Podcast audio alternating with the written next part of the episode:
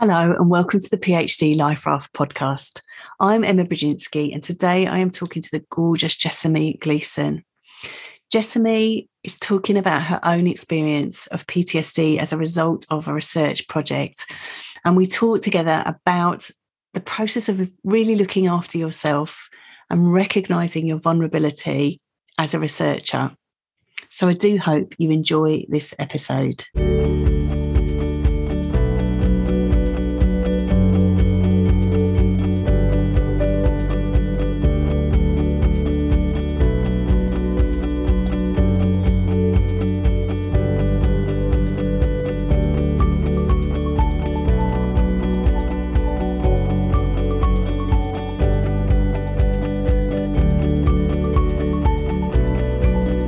Hello, Jess. Hi, Emma. Thank you so much for getting up early in the morning. it's. It's my pleasure. um, and also to agree to speak about this because we're going to talk about some difficult stuff um, today, and and I know will be really helpful to people. And I, I really appreciate you um, offering to come and talk about it. Yeah, thank you, thank you, thank you.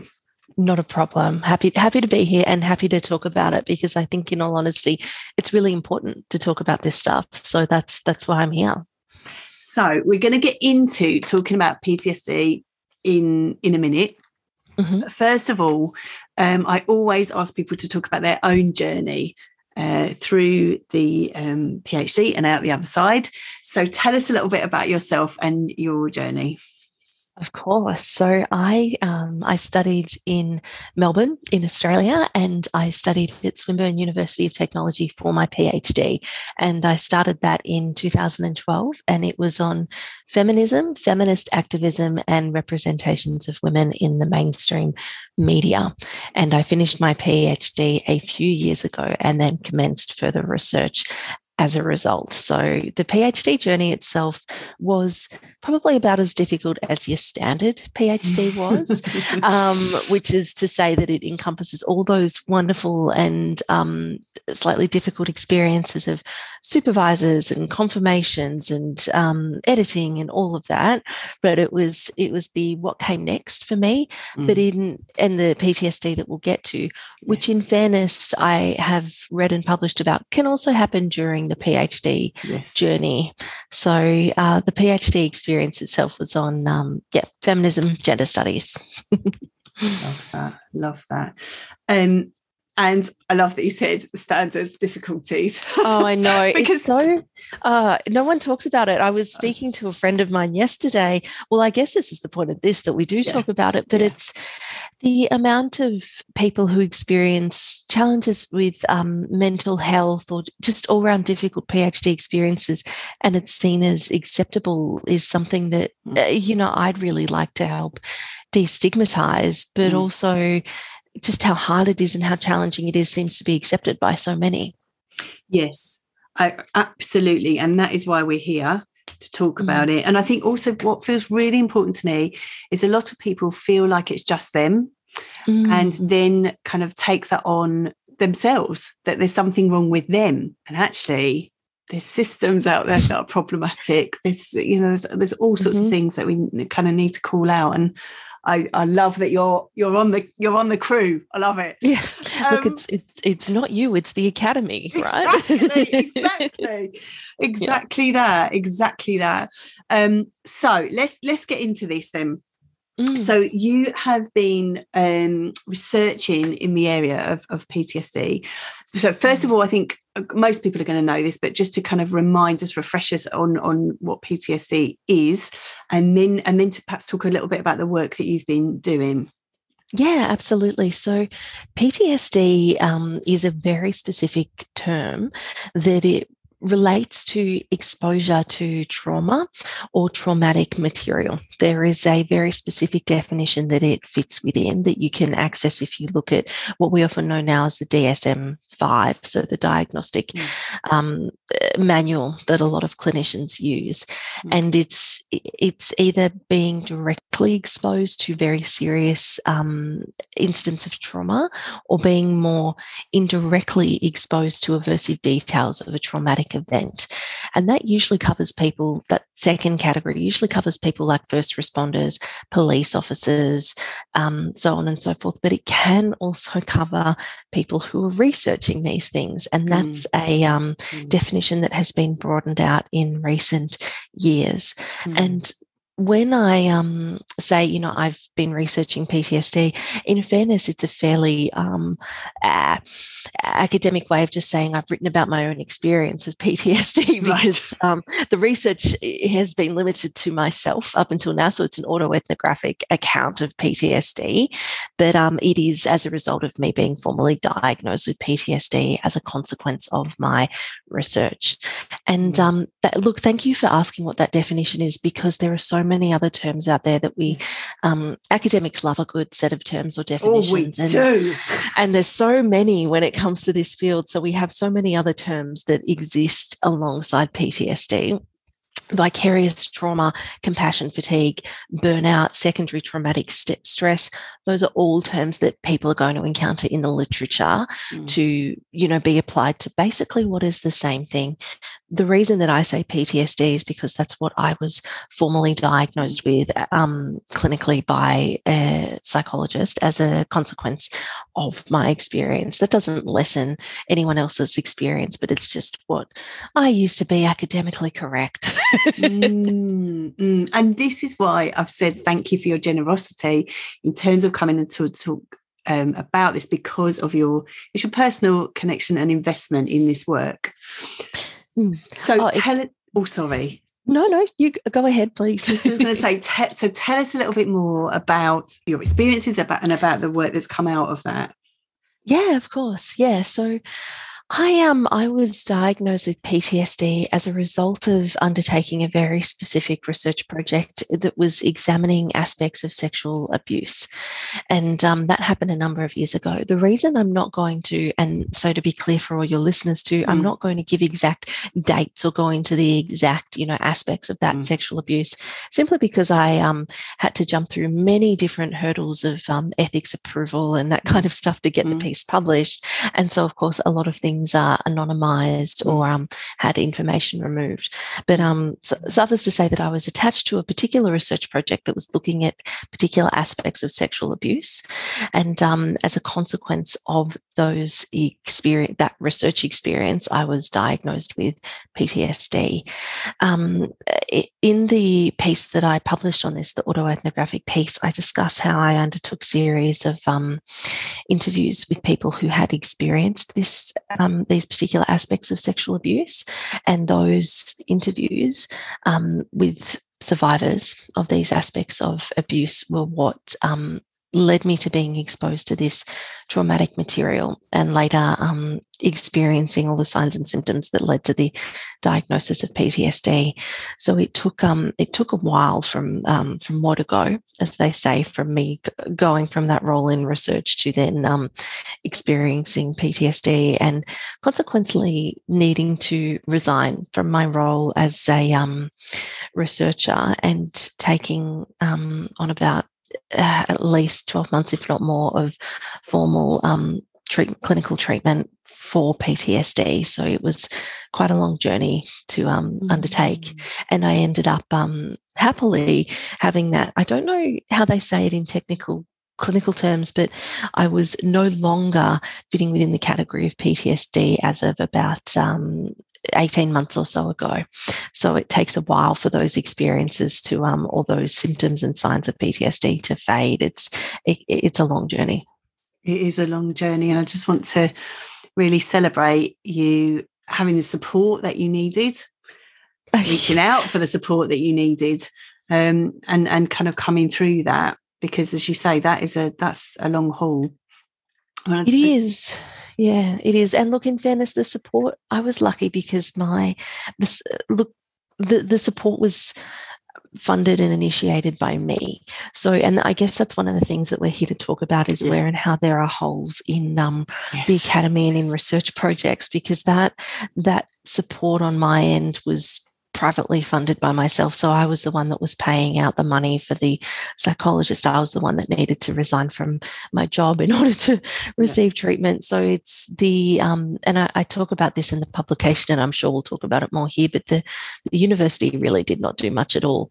Um, so that that's one of the things that I think is really important to highlight is that a lot of the time we're left a bit high and dry when it can mm. come to these things. Mm.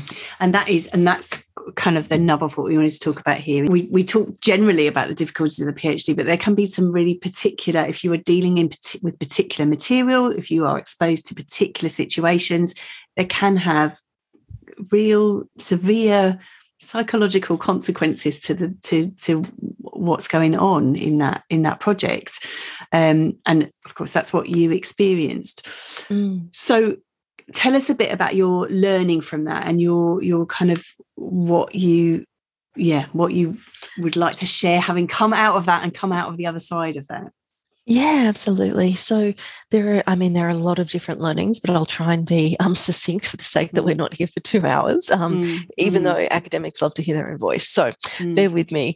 The um, the university system as a whole is not usually set up well to think about how we look after researchers.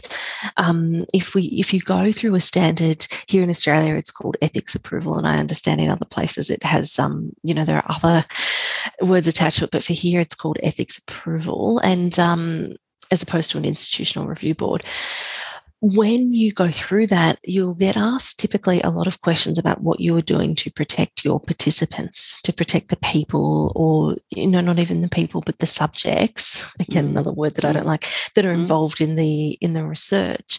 And you'll get asked, how are you protecting them? What information are you giving them to help themselves after this? What phone numbers are you giving them to call if they experience um, trauma or anything like that? But typically there's nothing in there about what are you doing to protect yourself mm. or protect the other members of your research group. And if you are undertaking a PhD or if you are on a fixed term or casual contract, you are particularly vulnerable if you do experience um, trauma to how you actually are looked after. That's not to say that academics in ongoing roles are not any more or less um, liable to experience trauma, but simply that they have the ability to take sick leave. They have the ability to access more of the employee um, access program, the EAP. They have the full weight of the university to be able to um, access if they need. Whereas fixed term casual or PhD students have these threats hanging over their head of if I take sick leave, I might not have a job when I come back, or I might not get paid, or if I, you know, pause my project on the PhD, maybe they'll just get someone else in. So there are very different ways that we experience and negotiate trauma. Mm. And that goes right back to the ethics committee again. If you are submitting something to the ethics committee as a senior researcher who is, you know, probably the ones doing this stuff, submitting things to the ethics committee or the IRB, then you are going to be the one that is um, in a senior position. You're probably not the PhD candidate a lot of the time. You might not be the um, fixed term or contract person. You may be the lead. And so, therefore, you're not as aware of what others might be experiencing or what those vulnerabilities are. Mm-hmm so that's the individual sort of responsibility mm. on the researcher or the research team. Of course, mm. then there is the um, responsibility of the wider university and how ethics committees and IRBs really fail in relying on heads of schools and PhD supervisors and grant holders to make these really subjective decisions about risk, um, how well you individually might negotiate these things, as opposed to what are you obliged to do to protect others, not just your participants, but also also those on your team how are you making sure that if they are exposed to trauma, they receive the appropriate levels of care? And how does that go beyond things like um, that throwaway line saying that if you are distressed, you'll go and seek help or whatever else? So, what are you doing that's authentic in that regard? And yes. um, in the piece that I published, I talk about trauma informed models of care. So, how do we actually start that from the beginning and say, well, you're probably going to experience a level of trauma and you need to accept that. So, what are you actually doing to introduce that trauma informed model of care into that wider ethics approval process? And um, you don't, you know, I if you told me five or six years ago that I would be suggesting putting more paperwork into an ethics review, I'd be horrified yes. because I know, I know how tedious it can be. But it's not about the matter of necessarily just about the matter of paperwork and it shouldn't be a box ticking exercise. It's a real opportunity to reflect authentically on the level of risk that you are putting yourself at yourself and others eh, in line of as a consequence of your research because everyone reacts differently. So you can't assume that just because you will be fine with undertaking a particular level of risk that others will be the same or that they know what they're getting into. Mm, absolutely.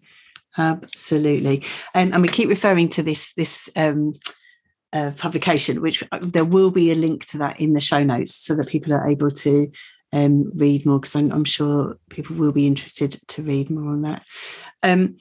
This is about duties of care. yeah, isn't it? Duties Univers- of care. Yeah. Universities are not always um, good at that, particularly when it comes to researchers and our independence as academics to research what we like. And I know that it's, I think it's a difficult pill for many to swallow to be told, well, you need to be doing this to look after yourself, because um, at the same time, it can feel very uh, paternalistic to be told, well, you need to think about this and whatever else. And the the deep, deep irony of um, this again doesn't um, I don't miss because I, in seeking approval for this um, publication to go out, I encountered again another, um, a separate institutional review board, a separate ethics committee at my current university, who were very um, wonderful and polite and caring about checking that I was okay, but also raised the fair enough question of are you going to be okay if you publish all this stuff about your experience on PTSD?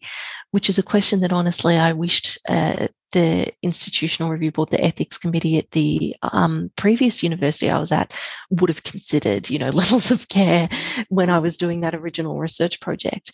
So I I've had those interesting experiences of on one end an ethics board getting really up in your business in some ways to be able to say, Are you actually okay?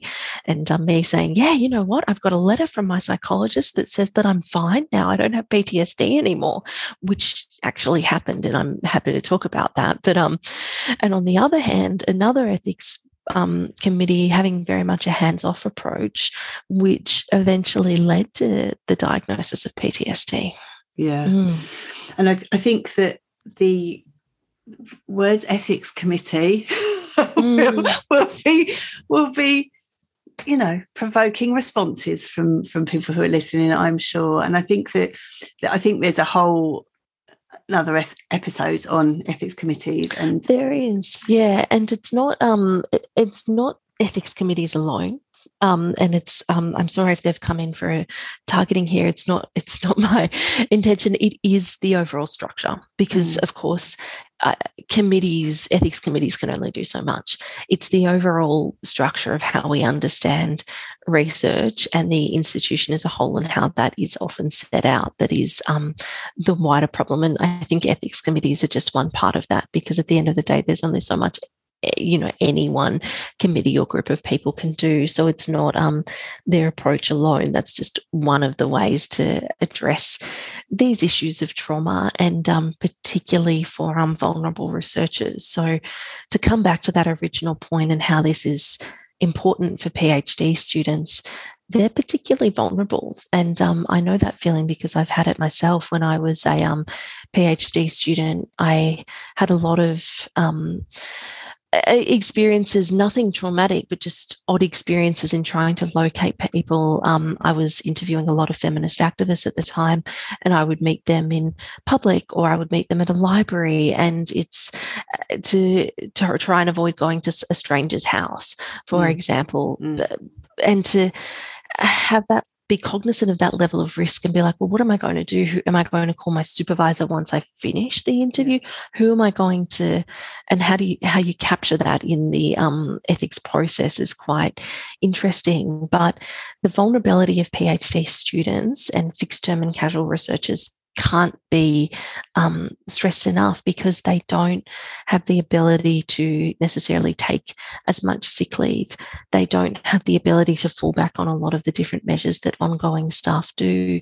It's um, all of the stuff in the literature that tells us how to protect ourselves from trauma points to things that they just can't do, like take breaks from listening to different stories, spread out the interviews to one every week or one every fortnight, um, under, reorganize your workload.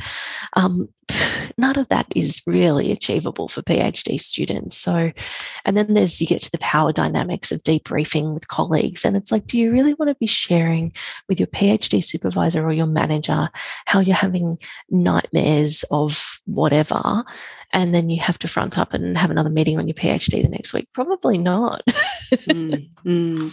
Exactly. Exactly. And I think this this real sense is kind of looking after yourself on a whole mm. nother level. This is not bath and candle time. this mm. is like no, no, no. structural structural thinking and also thinking about because I think that we all like to think we're invincible and we all like to think that we you know we can go in and do all of this stuff I think what you what's coming through really strongly from what you're saying is a sense of vulnerability, acknowledging that, and then thinking about how you can look after yourself within that, and how you mm. can enlist um, uh, support. Um, I think pro- professional associations can be really useful in this, in terms of um, have, getting guidance from there and thinking about how you can work with that. I wonder if you have any other thoughts on how people can look after themselves in this? I mean, we're coming to top tip time, so I'm, yeah. I'm wondering if if that could, that might be a top tip, but I don't want to put top tip words in your mouth. So you it's totally fine. It's totally fine. So yes, being um being cognizant of your actual limitations. So mm. um, to to spell it out in 10 seconds or less, when I was first diagnosed with PTSD, I thought that I would be able to continue working on the research project. And my psychologist didn't even laugh at me when I said that to her. And so when I had to resign six months later, she also didn't even say, I told you so. Mm. She so it's you know, you're not often aware when you're in that state of trauma what your actual limitations are. But the the actual top tip for me would be when you commence a research project it's so much easier to build all of these things into it at the front end rather than trying to scramble behind the scenes when something actually happens. So i talk about um in again in that publication how people researchers need to really plan for trauma in research. So, all of those different things, um, undertaking trauma informed practices that really realize the impact of trauma and the fact that it's probably going to happen to some extent and what you can do about it both in your um, when you proceed through ethics in your practices in undertaking research um, in that vulnerable space, in debriefing, if that's something you want to go down the path of, and in um, receiving potentially preventative or just as a form of debriefing um, clinical care. So, planning for trauma is a lot easier than experiencing it and then going, oh, well, what can we do now that you've already got PTSD? Absolutely. And I love this in terms of this sense of it's not just thinking about what's going to get me through the ethics committee it is like really mm. what is useful to me and i'm going to plan it's going to you know it's like in a&e isn't it that they have all those drawers and all those cupboards with all the stuff in just in case mm. you need it mm-hmm. and hopefully you'll never touch it yeah. but it's there just in case and i think this is just awesome advice and i really would recommend people to to kind of reference your work because um, it is hard won knowledge that you have. Um, and I, I, just I say it's incredibly generous spirited and, and really very wise. So thank you so much, Jess, for, it's for, been my pleasure for all that you've done. I say for, for really for for for sharing your sharing your story, for sharing your work. Um, I know that this will be of use to lots of people. So mm-hmm. thank you so much. Um, and thank you all for listening.